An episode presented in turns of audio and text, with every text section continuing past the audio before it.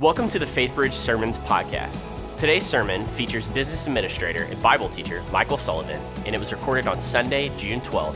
Thanks for tuning in. We'd love the chance to connect with you, so drop us a line at info at faithbridge.org. And if you're in the area, join us this Sunday on campus at 9 a.m. or 11 a.m. and come say hi in person. Or you can even send us an email to learn about our ways to connect here with life changing community here at FaithBridge during the week as well. And as always, you can join us right here for FaithBridge Online at faithbridge.org slash live. Here's Sully. Does anybody else's life sync up with that video? I mean, seriously, doesn't life feel like that sometimes? Like you are stretched so thin that there's not enough of you to go around. And if one more thing, if one more thing gets added to your plate, you're gonna blow off the side of a cliff like my friend Scrat. I'm sure some of you are thinking, well, Sully, that is exactly how my life feels, particularly those of you who are parents in the room. We've just wrapped up another school year, which tends to bring more activity than ever. It typically goes something like this You've got one kid who needs to be at a graduation, another who wants to be at an end of school uh, swim party that starts at the exact same time. Once those end, you've got to get the first kid to a year end dance recital, the other one to a playoff baseball game. And of course, that's totally in the different direction and across town, so that takes you a while. And then that doesn't include the household you're trying to maintain, right? The laundry doesn't tend to fold itself, food doesn't put itself on the table. I mean, really, as a parent, don't you just wish there were more hours in the day? Maybe for you, it's not home life, but it's work life. I mean, there's so many shortages right now, understaffed. Many people who are, faced with work deadlines, lots of projects, and, and the last two years has been hard as a leader. There's things that you're trying to solve, more problems than ever. And you keep thinking, if there's one more thing that comes up, I'm going to blow off the side of a cliff. Or maybe for you, you're an empty nester and you're in a different season of life. Maybe it's a joyous occasion. Maybe one of your children is getting married, and so you're in charge of, of wedding planning or helping with that, and that's fun, but man, that can be a bit stressful. Or maybe it's something more sobering. Maybe as an empty nester, you're caring for an aging parent, and you're figuring out what does assisted living look like, doctor's appointments that you've got to get to. I mean, really, life can feel really thin sometimes. And maybe it's not scheduling, maybe it's financial for you. I mean, gas prices, wow, those are high. Filled up my Nissan Altima the other day and thought I was gonna have to take out a loan. I mean, seriously. And because gas prices are high, groceries are high, I mean, everything's high in the stock market. Well, that's not exactly booming right now. Then you just booked that vacation and that wasn't cheap. And then it seems about that moment, right? It's always then that the AC breaks, get a flat tire, something comes up, and you start looking at your bank account and you think, man, there's just not enough bucks to go around. I can tell you that the Sullivan family, we are not immune to those feelings. Uh, hopefully, you've seen the video announcement by now, uh, but Jill and I are going to be moving to Abilene, Texas at the end of this year. If that was a bombshell that just got dropped on you, I apologize. You can go to faithbridge.org slash Sullivans, and we've got a, a 10 minute video that we recorded, kind of sharing a lot of the details behind that. I'm not going to linger on that long uh, because every time I talk about it, I start crying. Uh, and so if I did that, this sermon would get weird. So uh, I will say this uh, part of the God sighting, part of the confirmation for Jill and I making that decision is that God provided a house in Abilene. Uh, and so we've been kind of busy lately maintaining a house in a town six hours away.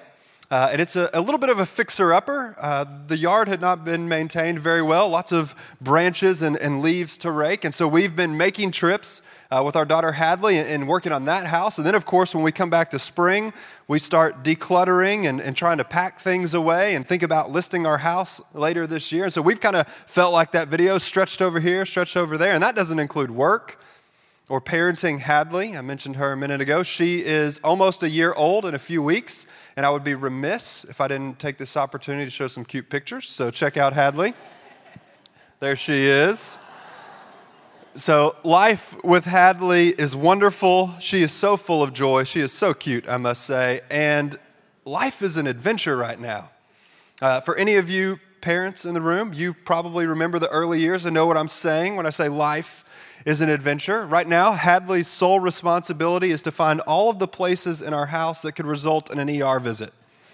So she's going around crawling, pulling up on things, trying to fall near the corner of a sharp coffee table, uh, and she's really close to walking. And what she likes to do is stand for about 10 to 15 seconds, and she's like real wobbly. And of course, she doesn't want to do that over the carpet, just over the bathroom tile where she could crack her head open. So Jill and I are experiencing this, this reality where long gone are those days where you could just kind of like keep an eye on her from a distance. Now, if you take an eye off her, she's across the room and headed towards danger. And so for us, when we look at our lives right now, we wish there was one more hour in the day, particularly for sleep.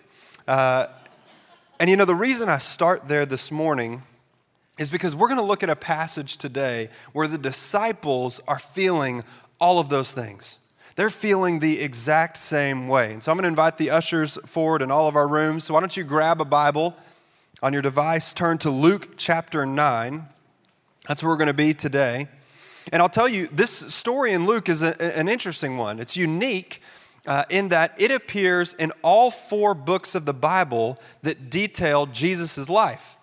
Uh, in our Bible, that's called Matthew, Mark, Luke, and John. They're the Gospels, the, the stories that, that make up the life of Jesus. And this one is unique because it appears in all four Gospels. It's one of about a dozen stories that does that. And so as we read today, we're going to anchor in Luke chapter 9, but I'm going to pull in several references from Matthew and Mark's account because it's going to give us some extra details. So with that, let's look at this text together. Luke chapter 9, starting in verse 10. It says, When the apostles returned, they reported to Jesus what they had done. Then he took them with him, and they withdrew by themselves to a town called Bethsaida. Now, let's stop right there for just a second and kind of set the scene for this story. So it says that the disciples returned, which begs the question returned from where?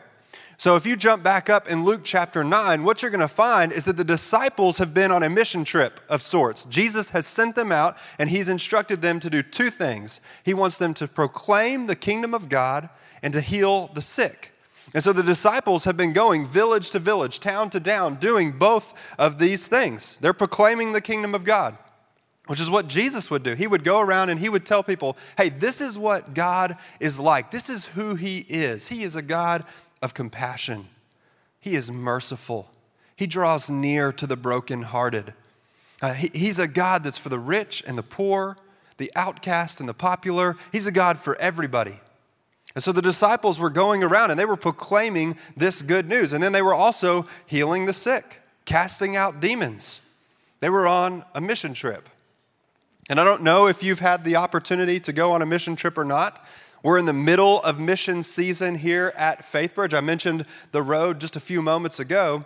Uh, and I was actually speaking to Michael Frinka, who's one of the directors of the road. They're in Brazil right now.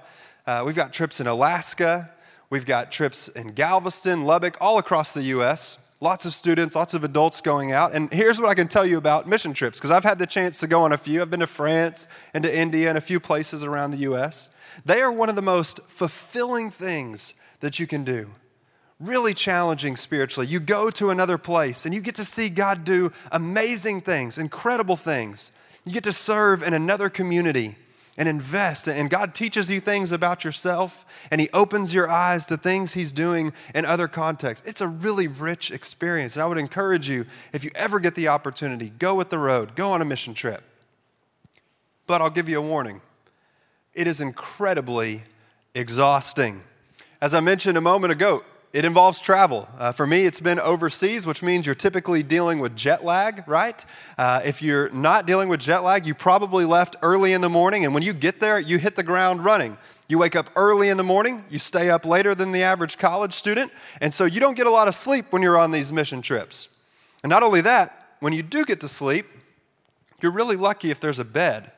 And if there is a bed, it's typically not a sleep number mattress that you're sleeping on, it's like a piece of cardboard. And so for me, when I get back from these trips, there's two things that I want to do. I want to go to Uncle Julio's and I want to sleep for about a week. And that's exactly how the disciples are feeling as we enter into this text. In fact, if you look at Mark's account of this story, he's going to tell us that the disciples were so busy on these trips that they rarely had a chance to eat. And not only that, when they get back to Jesus, he takes one look at him and he says, Come with me by yourselves to a quiet place and let's get some rest. And so we learned from Mark that, that Jesus and his 12 disciples, they load up on a boat and they set sail to what Luke tells us is Bethsaida. And what we know about Bethsaida, if you look on a map, it's a remote place. It's out in the middle of nowhere. There's nothing else really around it, kind of like Abilene, where Jill and I are moving to, come to think of it. And, and so there's not a, a, lot around. It would be a great pl- place to take a vacation, to refresh, to refill. And so we pick the story back up with that in mind. And Luke tells us in verse 11, but the crowds learned about it and they followed him. And not just followed him, if you look at Mark's account of this story, he tells us with some extra detail that many who saw them leaving in the boat recognized them and they ran on foot from all of the towns and got there ahead of them. And so when Jesus landed and saw the large crowd, he had compassion on them because they were like sheep without a shepherd. And so he began teaching them many things. But can you imagine for just a second the look on the disciples' faces? I mean, here they are thinking they're headed for a vacation of sorts. They pull up to Bethsaida, and it tells us that there's a crowd waiting for them. They're trying to get away from the action, away from the crowds that they've been battling, and there's a crowd waiting. Uh, and it says in the text that, that Jesus looked at this crowd and he had compassion, but I just imagine that the look on the disciples' faces was one that looked deflated. And so the disciples, they start looking at this crowd and they realize something. This crowd, it says in Mark's gospel that it's large. That is a massive understatement. If you skip down in the text, we're going to learn that there are 5,000 men present. And Matthew, in his gospel, he was an accountant. Accountants tend to, to give you a little more extra detail. He says in his gospel, it wasn't just 5,000 men, that number did not include women and children. And so most scholars believe that this crowd was probably somewhere in the neighborhood of 10 to 20,000 people. A massive crowd that's waiting for them. And if you pick the text back up, what we learn is that the disciples, when they get to Bethsaida, they do not get to rest. They get to work because the text tells us that Jesus begins to teach the people and he begins to heal those who needed healing. And so, again, I want you to just imagine for a moment what do you think the disciples were doing when they got off onto the shore? They were probably organizing the crowd. They were saying, hey, if you need healing, you're going to line up over here. If you want to hear Jesus teach, you're going to line up over here. He's going to preach this direction. They're trying to organize this crowd because we know from other texts that typically when the crowds would come, they were surrounding Jesus. So they're probably trying to organize, keep things uh, from getting into a dispute. And you know, they're, they're doing all this, and it's about that time when one of the disciples starts to have a little rumble in his stomach. He's hungry, and he realizes something. We didn't eat lunch, it's about to be dinner time.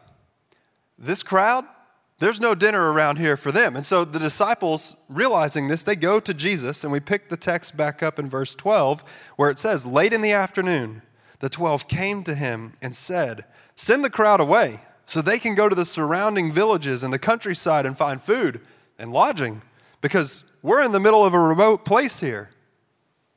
And look at Jesus' response in verse 13. He says, You give them something to eat. that was the moment. That was the moment where the disciples blew off the side of the cliff because they're looking and they're like, We're exhausted. We have been spread so thin. And we do not have the resources to feed this crowd. And so they, they realize, you know, Jesus, he's out of touch. Let me explain this situation to you, Jesus. So they say, We have five loaves and two fish, unless we go buy food for this entire crowd. So, translation, they go to Jesus, they say, Hey, Jesus, I know you've been, you know, over here healing people. You tend to do that on an individual basis. And so you probably haven't looked up in a while to notice.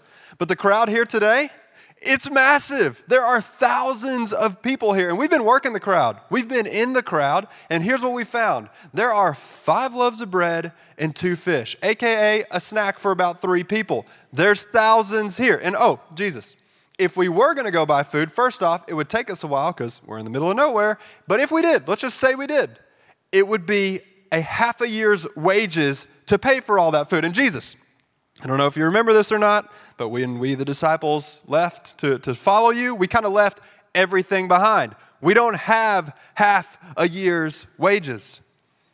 I mean, this is what the disciples are thinking, this is what they're experiencing. And really, when you think about it, it's a pretty natural human response. They've got this problem in front of them, and they're thinking about how can I solve this problem? How can we make the ends meet? And you know, really, when I look at my own life, I tend to do the exact same thing. It was about two months ago now. Jill and I had just made one of those trips to Abilene and like I said, the yard needs quite a bit of work. And so we were raking leaves and, and in a dusty house. And uh, we came back, and I mean, I was exhausted. We drove six hours home with a baby, which is a treat. And, uh, you know, I, I'm feeling pretty tired, but we have to get up and go to work the next day. And so I come into the office. And you know, my allergies are kind of bothering me, but I mean, we had been raking leaves, so you know, normal, right? And then I started feeling like I had a fever, and you can probably guess where this is headed uh, but I tested positive for COVID. And not just me, but Jill and Hadley, all at the same time. And so you can imagine what the Sullivan household looked like. It was Jill and I both trying to work remotely, uh, trying to care for Hadley, uh, and let's just say sleep wasn't really happening. I had a horrible cough. So I was up at night for several hours coughing, and then it seemed like just about the moment when I would fall asleep, Hadley would wake up. And there were two or three nights there where she was up for hours and there was nothing we could do. And, and, you know, in those moments, I wish I could say that I just turned to the Lord, that I surrendered my situation to Him. But that's not what I did. In fact, I just started working a little harder. I'm like, if we can just push through this, you know, positive attitude. I started Googling every remedy known to man to make a sick baby sleep. And let me just tell you, there's none out there that work. Uh, I mean, it was a scene in the Sullivan household. And I just remember one night, I was laying there in bed, coughing, and I'd been up for a while. And I just started thinking about this story. And in particular, I was thinking about Matthew's account of this story. In this moment where the disciples are, are spread so thin, they don't have the answer to the problem, Jesus extends to them an invitation. He looks at the, the five loaves of bread and he looks at the two fish and he says this Bring them here to me. Bring them here to me. And you know, I wonder this morning how many of us need that invitation? How many of us are carrying things right now, stressing about things right now that we've been holding back? We've tried everything we know to do to solve the problem. And the invitation on the table this morning is from Jesus, and he's just saying, hey, bring it here to me. That medical diagnosis, that bill that you can't pay, that, that child that seems so far from God, your work situation that's feeling so hopeless, your schedule that has way too many to do items on it, or maybe it's just managing summer break which hasn't felt anything like a break at this point. Jesus is looking at you today and he's saying, Bring it here to me. It's what the disciples end up doing. And we'll finish out the story here, picking it back up in verse 14. But he said to his disciples, Have them sit down in groups of about 50 each. And the disciples did so, and everyone sat down.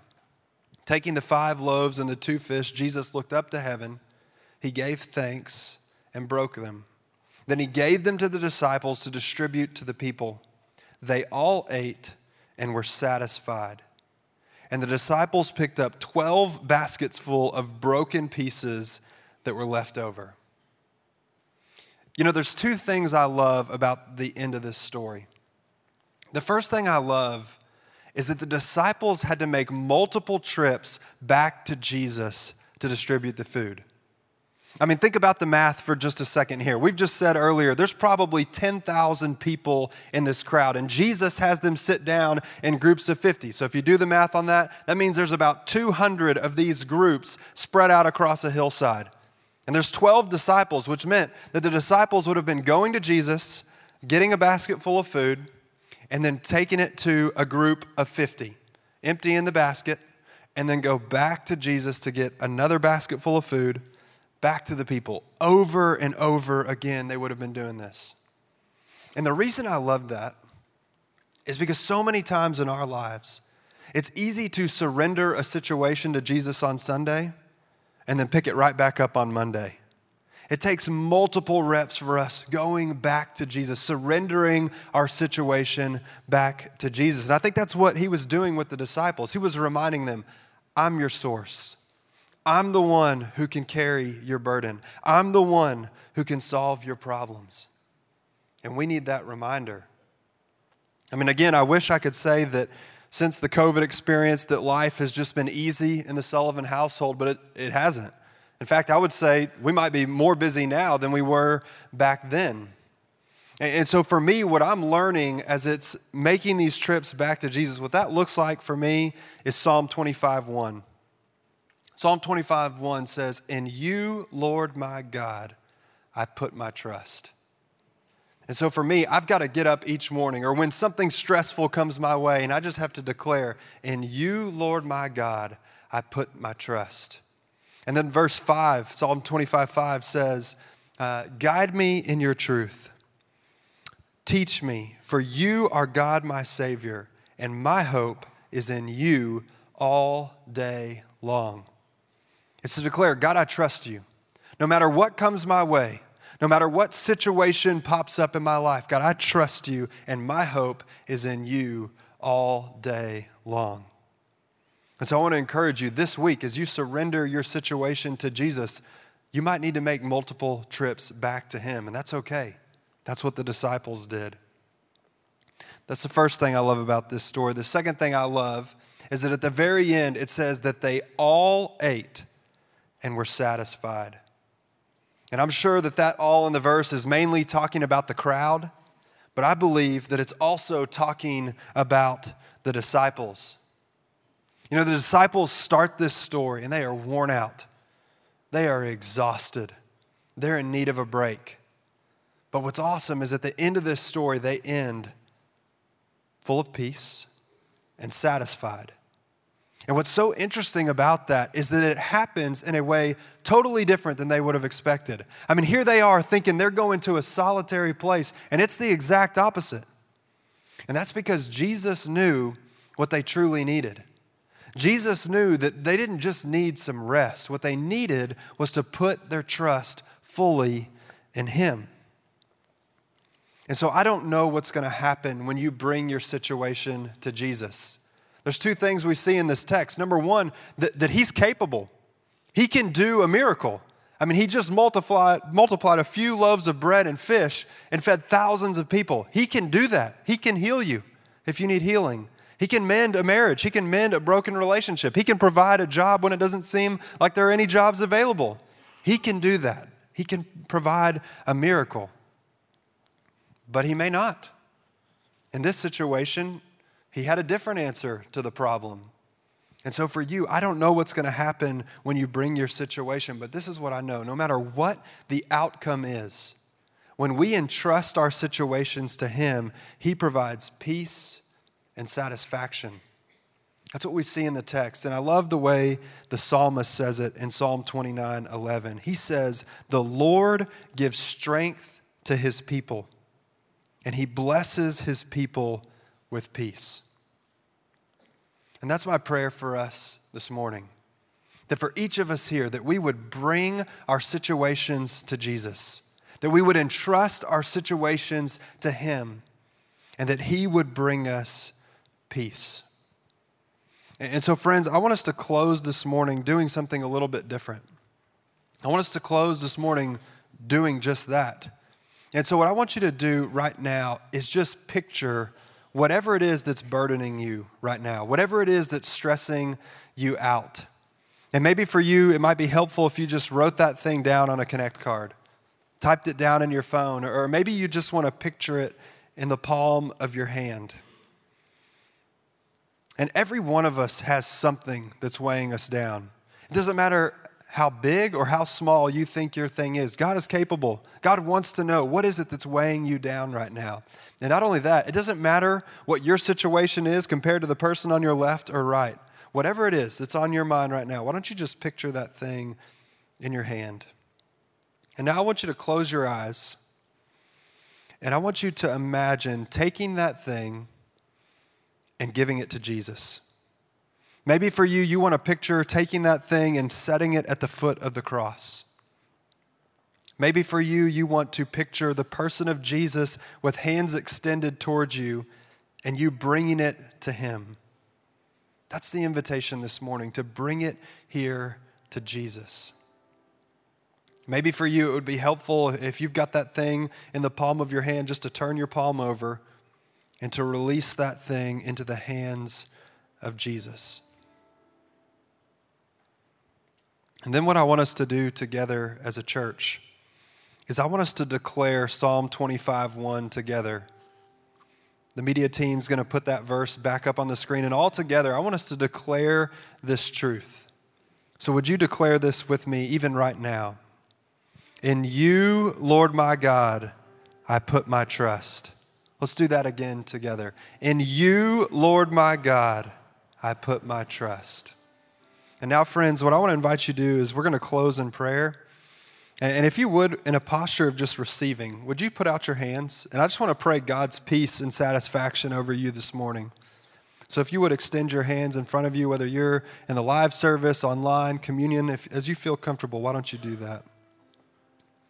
And Father God, I just pray right now Lord, would you bring your peace? Would you bring your satisfaction?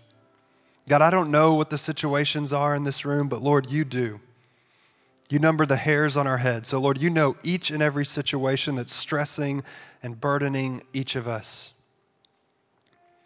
And God, this morning, I just want to pray, Lord, would you move? God, we just saw you do a miracle, and we know we've been reading about Jesus doing miracles for weeks now. God, where there's healing needed, would you bring healing, even right now this morning? God, we've seen all throughout Scripture where just a touch from Jesus heals somebody. God, in a real way, would you touch those who need healing this morning? Where marriages need mending, God, would you speak to the hearts of husbands and wives this morning? for the kid who's far away. God, would you draw them back to yourself? Would you move in powerful ways even today? But Lord, more than anything, no matter what outcome is coming for us, God, we just ask for your peace and your satisfaction. God, would your peace fall like rain over this room, over the communion venue, over those watching online? God, would you bring your peace, bring your satisfaction? God, you have peace that surpasses understanding. Even in the midst of difficult things, Lord, God, would you bring your peace? We ask for that in the mighty name of your Son, Jesus. Amen and amen.